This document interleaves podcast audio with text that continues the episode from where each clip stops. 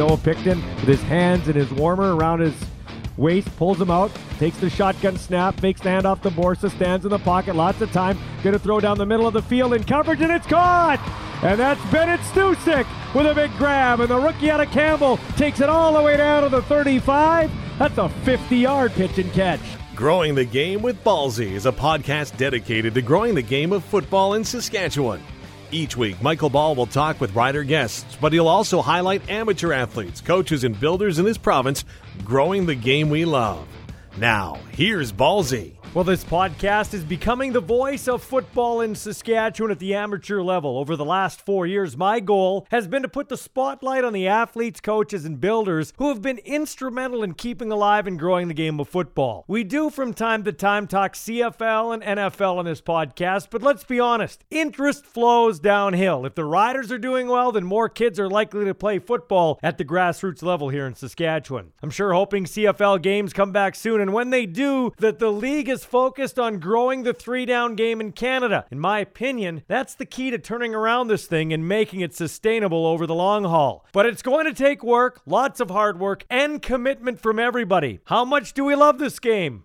Well, we're about to find out. This podcast is brought to you by these great sponsors who love the game of football Regina Sports Performance Center at 1440 Broadway Avenue, Face First Medical Aesthetics here in Regina above Gabos on Dewdney Avenue. Go see Crescinda to beat back father time in a naturally looking way. Hammer Time Roofing in Saskatoon, Saskatoon's only CertainTeed five star roofer backed by a true manufacturer's warranty. Give them a call at 262 Roof. AGT Foods. Thanks to Murad Al-Katib for getting on board and supporting football at all levels in this province. Gear up with Jon Ryan Foundation. The Rough Rider punter never has forgotten where he has come from. Regina kid through and through. Only Saskatchewan born boy to win a Super Bowl. And of course, a punter for your Saskatchewan Rough Riders. And he has the gear up with the Jon Ryan Foundation helping out Regina Minor football. Get in the real estate game with former CFLer, three time Grey Cup champ Paul Waldo at Royal LePage here in the Queen City. 306 502 5355. Doubles at Ag Sales in Weyburn. For grain hauling, grain marketing, and crop insurance, give Corey Zadarozniak a call 306 842 2406. Mark Greshner Photography. Check out his outstanding work at markgreshner.com. And I am coming to you from the Regina Sports Performance Center studio. And before we get to our first guest, I wanted to talk about this. Today's tax day in Canada, of course, and some of you are in danger of not making the deadline. Well, you're in luck. Find your excuse right here with the top reasons you haven't finished your taxes. Duh. You prefer prison to living with your family, especially in this pandemic. You're protesting gun violence, or women's issues, or gluten. You're not really sure, but the point is, you're pissed off. You're a professional sports athlete, and there's no way of counting all your dependents by the time midnight rolls around. Another reason that you haven't finished your taxes yet taxes require an income, an income requires a job, a job requires getting out of bed, getting out of bed requires putting on pants. You don't do that. It's a pandemic. Another top reason you haven't finished your taxes yet well, you're Chad McDonald, and you have an issue with your tax guy because he won't let you claim the three voices in your head as dependents. Like Chad, you're a millennial, so you're trying to figure out a way to deduct your 300 fidget spinners. And the top reason you haven't finished your taxes yet? you're the Canadian finance minister. Have you seen what Trudeau's done in the last year?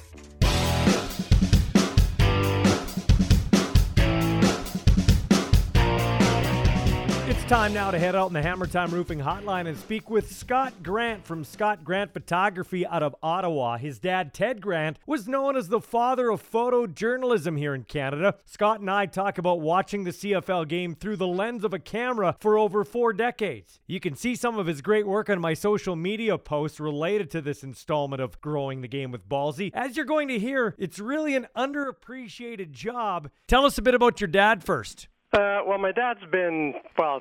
He he passed away last last April, which was uh, which was tough tough for me because he's the he was the beginning. He was the beginning of of of everything.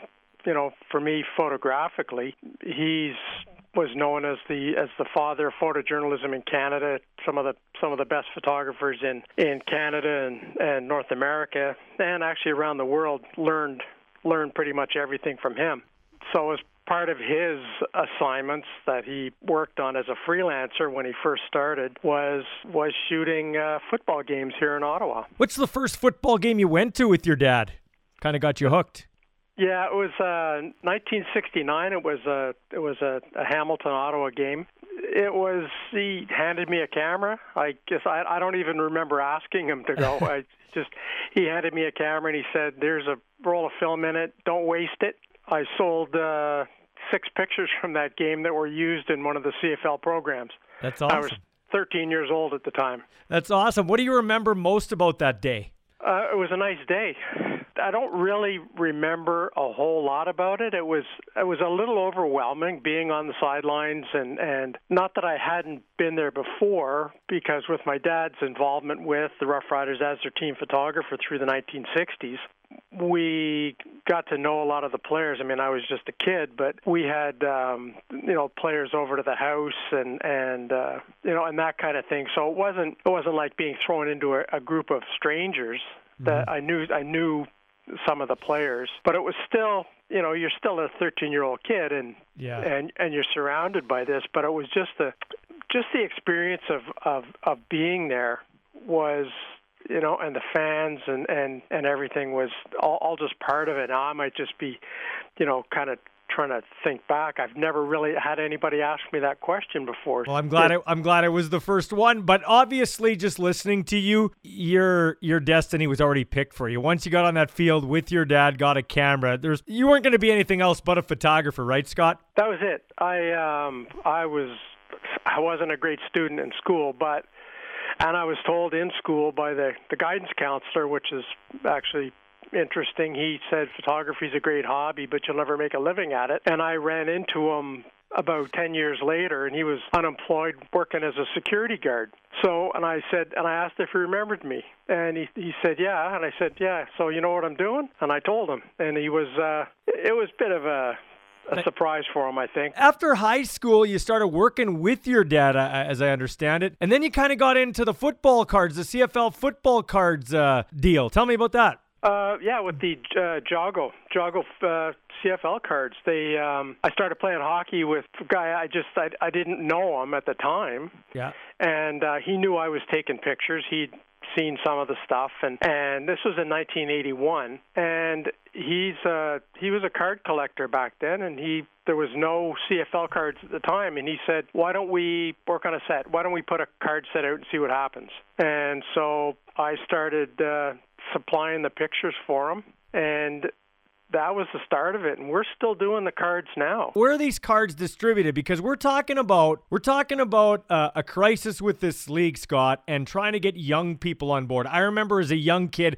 i used to get these cards. I love the vince goldsmiths the joe Paopaos all the old, get get all of them. Get the Chris DeFrance back in the early 80s uh, yeah. late 70s early 80s i was on board. Oh i can't wait to get them.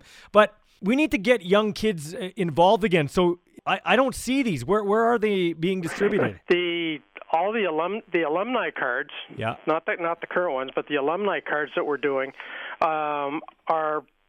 It's a very limited number, and they only and they're only sold to um, some of the longtime collectors that are that are buying them. Nothing goes into the stores. We lost the uh, the contract to Upper Deck. Yeah and um, I'm not gonna I'm not gonna badmouth Upper Deck. They you know for what they did and the and and what and how they approached the cards. They didn't approach the cards the same way that that JOGO did, what which was any player that wanted to be in the be in the set could be in the set. We didn't we didn't make the selections. The players themselves.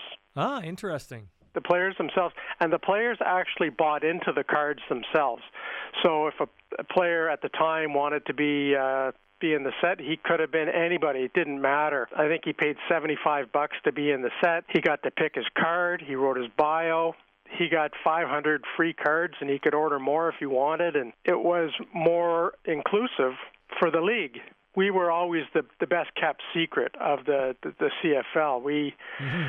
We kind of got you know pushed aside a few times by other other card companies that went you know that that never made it through and they just but we kept doing the card interesting we had a we, we had a following yeah interesting hey uh so so uh, scott you you understand the game of football, I'm going to assume. How much does that help you when you're taking pictures of a sporting event to understand the sports, to anticipate? Because a lot of the, and I'm on the sidelines doing sideline reporting during Saskatchewan Roughrider games. Yeah. So I, I'm around all these photographers and I marvel at you got to anticipate what's going to come to get that great shot. So obviously you got to know what you're watching or looking out for. Yeah, absolutely, absolutely. Um, you know, I, I played you know senior flag and senior touch for 40 years, and um, and in that I played all the positions, which it's a tiny it's a tiny learning piece. But when I watch the games, because shooting and that still goes back to the, the the JOGO cards. I was given a list of 40 players I needed to shoot, so I had to shoot all the linemen. So by watching the center, watching the guards, watching the tackles, watching how they are reacting, who's pulling, who's going where. I was I had to anticipate some of the plays. Mm-hmm. So I was I was basically calling my own plays. I I could figure out when it was going to be a passing play. I could figure out when it was going to be you know you know run run, which is it's pretty basic. Looking at the the defensive setups, watching for blitzes, and I would isolate on one player. Now, a lot of times there's there's there's a lot of luck involved, but but it it all came down to just really paying attention, staying away from all the other photographers. They they need yards. I would go way downfield and wait for the play to come to me. That happened quite often. Everybody else would be packed up waiting for something to happen at the line of scrimmage and, you know, a long bomb, and I'm the only one standing down there by myself. Everything was anticipation, and I actually had some of the players asking me, like on the sidelines, about what was coming up and oh, that's neat. And so it was okay. This is this is how I this is how I see what's going to happen. Photographer and, slash offensive coordinator. Scott oh, Grant. Was, oh, I was, I was, uh, I was, I would yell at players. I, I was yelling when the ball was in the air. Everybody else was quiet. What it, it, it came to was I really felt like I was part of the team as a, as a as a team member. When you're taking pictures, uh, you're invading their space. You're invading their workplace. It'd be like you sitting in my control room taking a picture of me doing this interview. There's got to be some sort of uh, ease, some sort of trust factor. How much relationship building goes into it for you? Because I know me, I have good relationships with people around the league where I consider them sources. They can tell me stuff. They can trust me that I'm not going to hang them out to dry. You have the same uh, same type of situation as a photographer. Uh, absolutely, absolutely. And it and it, it goes back to what my uh, what my dad always taught me about photography was you, you can't be part of the picture. You've got to stand back and so I took that with me and respect always respect the boundaries and I've always done that and there's you know there's the box on the bench and mm-hmm. nobody's allowed into it other than the players and staff. And I always respect that. There are um, a couple of photographers around the league that seem to think they have their own own set of rules, and and they're in there all the time, which that that really bothers me and I've called them out on it several times if the officials don't because they know they're not supposed to be in there. I go to all the Red Blacks practices and talk to all these guys and mm-hmm. they talk to me. I know about injuries before they, you know, they they don't even tell the the team if they've you know if they've got a you know some minor injury because they want to keep playing. They you know they they they gripe about uh, you know not starting and they you know and, and it because they know that it's not going anywhere. I'm mm. almost like a father figure. I'm old yeah. enough to you know and and it's a sideline a sideline bartender. Basically, yes, and they they they trust that whatever they tell me uh, is not going anywhere. And these are guys that I might talk to once or twice, and mm-hmm. and and that's it. And all of a sudden, you know, we're you know we're you know pals and we're talking about different things, and they're you know they're grumbling about the coaches and and all this, and and and I'm giving my feedback on on what I'm seeing with other guys that are other uh, that are covering it. And you're saying, you know, this guy he's this guy can't cover. He can't cover deep. I don't know why he's starting. and and I've told coaches the same thing. I've said to them, I said, you know, you've got you've got guys out here that just can't that aren't covering. They can't cover deep, or you got a quarterback that only looks one way. It's interesting what you see through the uh, eyes of your lens. That's cool. And so uh, I got to ask you, how many images do you have collected over the years? Because you know our game's in crisis, and some people are worried that we could be losing our game. Uh, I think it's cool that you have all this history and all these images. How many how many images do you have collected between you and your father? Right now online, there's uh, forty-three thousand five hundred. Wow. images going from 1959 right up until 2020 actually i i went out with a couple of the players when they were training before the season was called. So yeah. i do stuff i do stuff out off off the field as well with some of the players. Hey but, scott scott let me ask you do you have uh, some of the old school guys from the 70s 80s maybe even the 60s give you a call and say hey could i uh, see some of your stuff? Just some you know for nostalgic reasons for them too Oh, I, I get it. Uh, I, I get it regularly, and it, and it's funny with some of the guys because, especially in the '70s, I was the same age as these guys, and I wasn't really like because I I'm I'm rather unassuming and I stay back and I shoot the way I shoot. I didn't talk to any of them. Again, it goes back to you know mm-hmm. respecting mm-hmm. that boundary. And then I run into these guys, uh, or I get a call and we talk for you know we'll end up talking for an hour, and they're going, yes, this, they they all knew who I was. I had no idea that they did. Some of the guys are looking at the pictures with maybe a couple more players. They just they'll sit down together and they'll go through them and they'll look at them and they'll look at all the pictures from from a certain you know that year that they played or the years they played. And because of concussions and and you know sadly some of the guys with you know early dementia mm-hmm where they were saying how much they appreciated the pictures because it helped them rebuild all the memories that they lost or that they were losing. So some of the guys buy the pictures and and uh wow. and, and you know which is for me when I when I hear that it really puts the context of how incredibly important the pictures are. Hey uh, Scott, is there a favorite um player that you love to shoot over your time? Was there one guy or one team? I know you were with the Red Blacks and Rough Riders, but was there maybe one guy from another team you really enjoyed uh, watching him play and, and you got some really good photos? Doug Flutie. Yeah. that's any that's any that's any how hard was he to shoot though there was a guy that played playground football he was go to the red truck and run a button hook like you, you really would have to anticipate to know what doug flutie was going to do yeah i just you know i absolutely loved watching them play. I I you know as playing like when I said I was playing flag and senior, I played quarterback and I kind of you know sort of looked at how Flutie played and his scrambling and his just and everything about him was just how what I enjoyed about watching football. He was exciting all the time, and I like the other one, Warren Moon, and there's a yeah. a lot of other guys too. You know that that were uh, you know those kind of guys, and then you know, even guys like Zambiasi and yeah, Hamilton, and, uh, yeah, yeah, those and, kind of guys. You know, and you and you mentioned and Vince Goldsmith. He was one. He was one I liked because he was one of the. He wasn't a really big guy, but I I always figured he was one of the first real rush ends rush ends in the league. Yeah, you're like right. He was, you know, he was one of those guys. He didn't have the size, but he had the speed and. James and, Quick Parker was another good one too. Back and he's another. He's another one. I actually, I don't I don't collect autographs. I'm not a. Yeah. I that's one of the things that I that I I I don't do. I have I have a few, mm. and and James Parker was one of them, and Mervyn Fernandez. But because I don't, I, I again it goes to um, respecting the boundaries. Was there any stadium that you did or did not like shooting at? Maybe give me one outside of Ottawa that you loved shooting at. Was there one where you'd go on the road and shoot that you liked? Actually, I have to say Taylor Field. You you liked it or didn't like it? I did like it. What did you like about it. it? What did you like I about it? I was there for when I was the the Red Blacks team photographer. Yeah. I traveled with them on the charter for their very first franchise preseason game, mm-hmm. and it was in Saskatchewan. Right.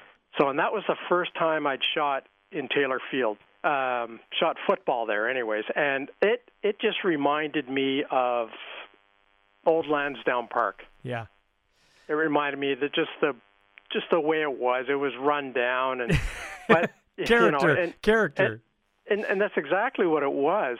Was that you know the the dressing rooms. Just everything about it was, you know, it was it was. It was a beautiful it, dump, is what it was. Yeah, it said it it said football to me. Yeah, no, and it sure. wasn't and it wasn't a big there wasn't a big crowd. It was preseason, mm-hmm. but it was the the fans that were there I mean, they're, they're crazy. I, I could say that they're the best in the league, but I, I'd be lying. It's Ottawa, obviously. but you got to get that in there. I love that. Hey, and people will see on my social media posts uh, some of your pictures, some of the favorite ones you picked out out of the 43,500 images. So we'll have those up. But is there one photo that you particularly like above all the others? I know that's like picking your favorite kid, but do you have one that you like above all the others where you say, yeah, that one? One of my favorites is John Barrow, and that's one of the ones that you have is sitting on the bench just drinking out of a mm-hmm. paper cup, and that was in the 1964 Grey Cup that my dad had shot. Yeah. And my favorite pictures are ones that my dad shot. Yeah, like I, I, I, I have a lot, but my my you know my dad was, you know he he had that that special uh, special eye and special you know comfort around everybody. And those old black, the old black and white ones. Yeah, I, I like those ones. I like some of the ones I shot. I like the ones where they're playing in the mud, yeah. and there's you know that that that's just old football that you just don't you just don't get that kind of you know um, physical atmosphere anymore. You just you're you're not just a football shooter. I'm doing Paralympics now. So I've done uh I was in Sochi, that was the first Paralympics that I did and then I went to Rio and and Pyeongchang and then and then I'll be going to Tokyo and to Beijing in March, I guess, next year. So it's um it's it, you know Tokyo will be interesting. Yeah, it'll be but, different uh, too. Yeah, it'll be different yeah, time too. It, I have to say, it won't probably won't be as much fun as they mm-hmm. usually are. But do you have but, an do you have a favorite Olympic memory uh, in terms of you with uh, with your uh, your job? Favorite Olympics? Well, I shot um, three with my dad, so probably all those. Um, Albertville and, uh, and Calgary, and and uh, those were those were probably the Oh, and Seoul too, as well. Korea, my, actually, my favorite moment was Ben Johnson's uh, 979 race, and uh, you know, regardless of what happened, no kidding, he, that was still that was still one of my sports highlights where like, were you there in the stadium? Where were you s- situated? I was shooting. I was shooting the start. Oh, okay. And my and my dad was shooting the finish. So you, did you get the better end of the deal, or your dad? Oh, my dad killed me on that one. He he's he's he has the best Ben Johnson picture that was shot from that race. Do you still have that? Uh, yep. Nice. I do. That's I awesome. Do. One other interesting note that I see here from your bio: you were Prime Minister Mulroney's first professional photographer. How did that yeah. come? How did that come to be, and and uh, what was that like? Um, well, again, it goes back to my my dad was was doing everything for Joe Clark at the time, mm-hmm. And I was working for the federal PC party, just doing doing the shooting for them, and and then when Mulroney won the leadership, I took over as his personal photographer and you know traveled with him doing all his pictures. So it was it was i spent 13 years working with the federal pc party uh during that time frame and um but i only did the one year with uh, uh with the prime minister. Do you have a other, do, do, do, you have a favorite Mulroney uh, picture or moment with him uh, where you captured uh, the essence of the prime minister, maybe with another world leader or something like that? I I was you know, I spent election night with with him and uh, and uh, and Mila Mulroney and you know in in Baie-Comeau and you know in a private house and mm-hmm. you know got to share that whole experience. So that's cool. What was that like? That's that's something not too many people will ever get to do. No that was uh that was a that was a pretty good one. That was uh that was it was different. Uh, of course, everybody's anticipating they're going to win, but you, you just never know. I was also on the other end of it when they lost in '93. So, but I also had the opportunity of sitting in the White House with uh, with uh, the Prime Minister and President Reagan in the Oval Office Well, that's cool. What was that like? I love Reagan. Reagan was one of my favorites. Yeah, that was that was that was uh, the prime minister's first trip to Washington, and it was uh, it was kind of overwhelming. Uh, you know, did the whole motorcade from uh, from the airport, and and when we left, we uh, you know flew out on Marine One off the lawn, and and so that kind of experience, I think, from the, the political side of it was from a just from a basically a kid. Uh, that was pretty exciting.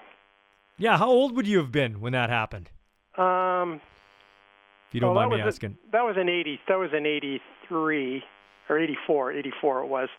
So I was twenty six, maybe twenty seven. Wow, that would have been maybe. that would have been a highlight, man. You would have been uh, you would have been uh, the water cooler guy telling all your buddies the stories. Yeah, well, my my dad once asked me if I'd ever been on a helicopter. We were sitting we were sitting around having a drink, and he said, uh, "I said, have you been on a helicopter before?" And I just said, "Well, just Marine One," and that was like, "Yeah, okay," because I mean, my dad's my dad had done he'd done everything, you name it. He had been through it. He was in Vietnam. He did like all the stuff that I wouldn't be, you know, mm.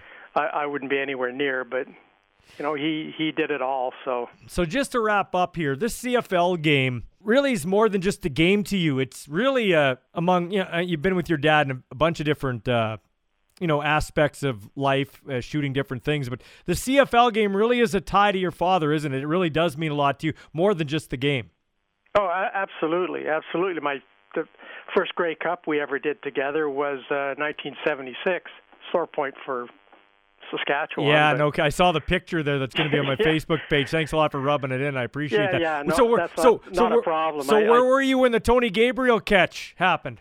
I was uh, actually at the line of scrimmage. I was I was where I wouldn't normally have been, but um, yeah, I didn't even you know honestly I never even saw the catch. I was shooting something else. I was looking, uh, you know, at, at Clements and what was going on, and mm-hmm.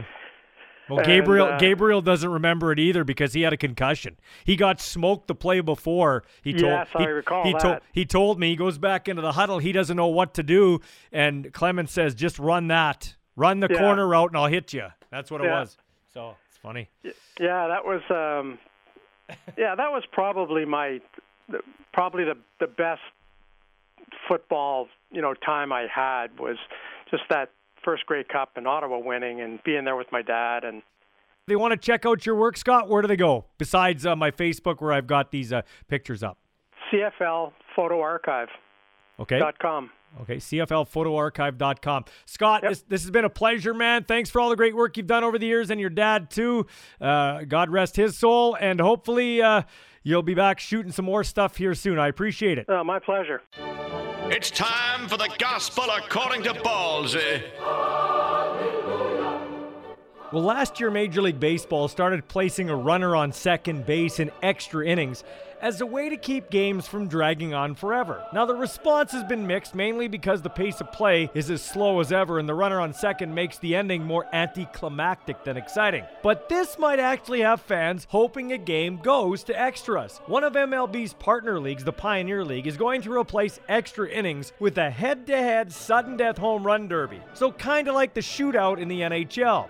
It sounds simple. One player from each team will get five pitches, and whoever hits the most homers wins. If there's still a tie, there's another round with each team picking a different hitter. Now, it's unclear who'd be pitching, if it's just a softball batting coach kind of pitcher, which I think that's what they should do. Bring out the nets and have kind of softball pitching, like soft toss pitching, I mean, you know, like they do at the uh, Major League Baseball All Star Home Run Competition. It's definitely going to upset some baseball purists. I like it. If you're going to do screwy things to the game just to make it end faster, like the extra inning thing, why don't you uh, make it faster for people who don't like baseball anyway? At least make it exciting. In any event, MLB needs to keep attacking the pace of play, not ending games early with seven inning doubleheaders or runners on second. The doubleheader seven innings, not bad, but if Madison Bumgarner gets a no hitter, it counts even though it's seven innings. It's your stupid rule.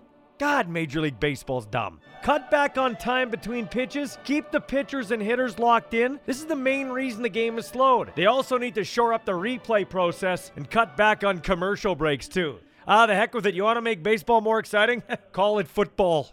I'd like to point out the gospel according to Ballsy isn't necessarily a reflection of the sponsor, but I do want to welcome another great sponsor on board. Thanks very much to Ben Garrow and Advantage Collision in Saskatoon and PA. They care about your safety. This has been Growing the Game with Ballsy. If you have a football story you'd like to share to help us grow the game, email Michael Ball at mball at harvardbroadcasting.com. Ballsy can be heard weekdays in Regina on 104.9 The Wolf Morning Show and during Saskatchewan Roughriders and U of R Rams broadcasts on 620 CKRM.